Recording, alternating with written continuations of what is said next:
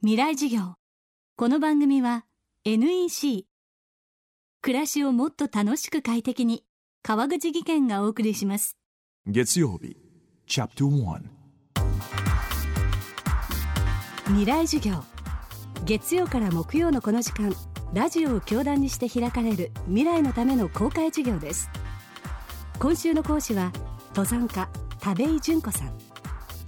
1975年女性として世界で初めて世界最高峰エベレストの登頂に成功。その後も女性初の世界七大陸最高峰登頂を果たすなど女性登山家のパイオニアとして活躍してきました。出身は福島県三春町。少女時代の自然体験が登山家田部井純子の原点だったといいます。未来授業1時間目。テーマは登山との出会い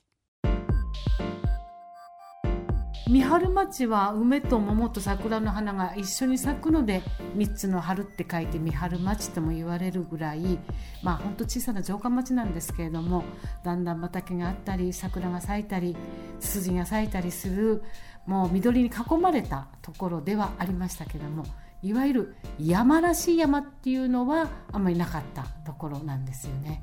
でも目の家のすぐ前は川は流れていたしすぐ目の前には畑があってその畑の延長に山があって、まあ、ツツジがいっぱい咲いたり桜が咲いたりしてそこにハンモックを釣って、まあ、本読んだり遊んだりっていうそういうことをやっていましたね。いやあんまり運動は好きでなかったし体も弱かったししょっちゅう40度の熱出して、まあ、扁桃腺で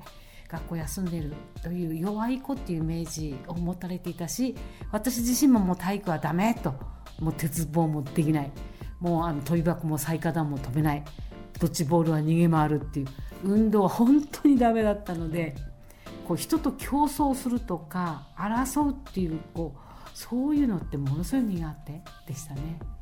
でも担任であの山行きたい人はこの夏休み連れて行くぞってこう本当クラスに全員に言ってくれたんですよ。初めて登山らしい登山に行ったのがそれが最初。栃木県の那須岳だったんですね。そこでも衝撃的でした。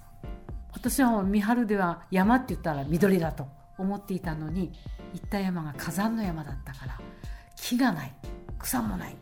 砂と岩と変な匂いのする硫黄でできていてそのことがねもう10歳の私にとっては強烈な驚きでした。えー、こんなところがあるの？こんなとこ見たこともない。来たこともないって思ったんですね。川っていうのは水しか流れてないと思っていたのにそこではお湯が流れていてえー、お湯の川ってもうすっごいびっくりしましたし夏って言ったら暑いもんだと思っていたのに山の上って寒い？もう学校の教科書とか黒板を通して習ったものではない本当に自分の足で歩いていって自分の目で見て自分の肌で感じたその体験がもう強烈だったんですね。でああ自分の来たことのないところってもっともっとあるんだろうなってその時、まあ、思いましたしどんなに辛くとも山登りっていうのは誰も選手交代っていうのはないんだ自分が歩ってこない限りここには立てないんだっていうこともなんか小さいなりにすごくこう納得っていうか分かったっていうかそれがもう今73歳になっても知らないとこ行ってみたいなっていうあのもう元になってるなと思いますね。未来授業明日も登山家田部井純子さんの授業をお届けします。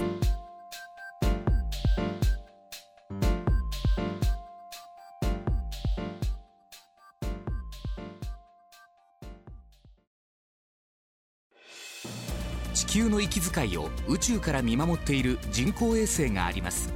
NEC が開発した温室効果ガス観測センサー炭素は地球観測衛星の息吹に搭載され地球温暖化防止のために利用されています。役立つ宇宙の開発に貢献します。NEC こんにちは。新井萌です。地球にも人にも優しい OK 網戸で気持ちのいい夏を送りましょう。萌えは網戸でエコライフ川口技研の OK アミド。アミド買うなら OK アミド。未来事業。この番組は NEC 暮らしをもっと楽しく快適に川口技研がお送りしました。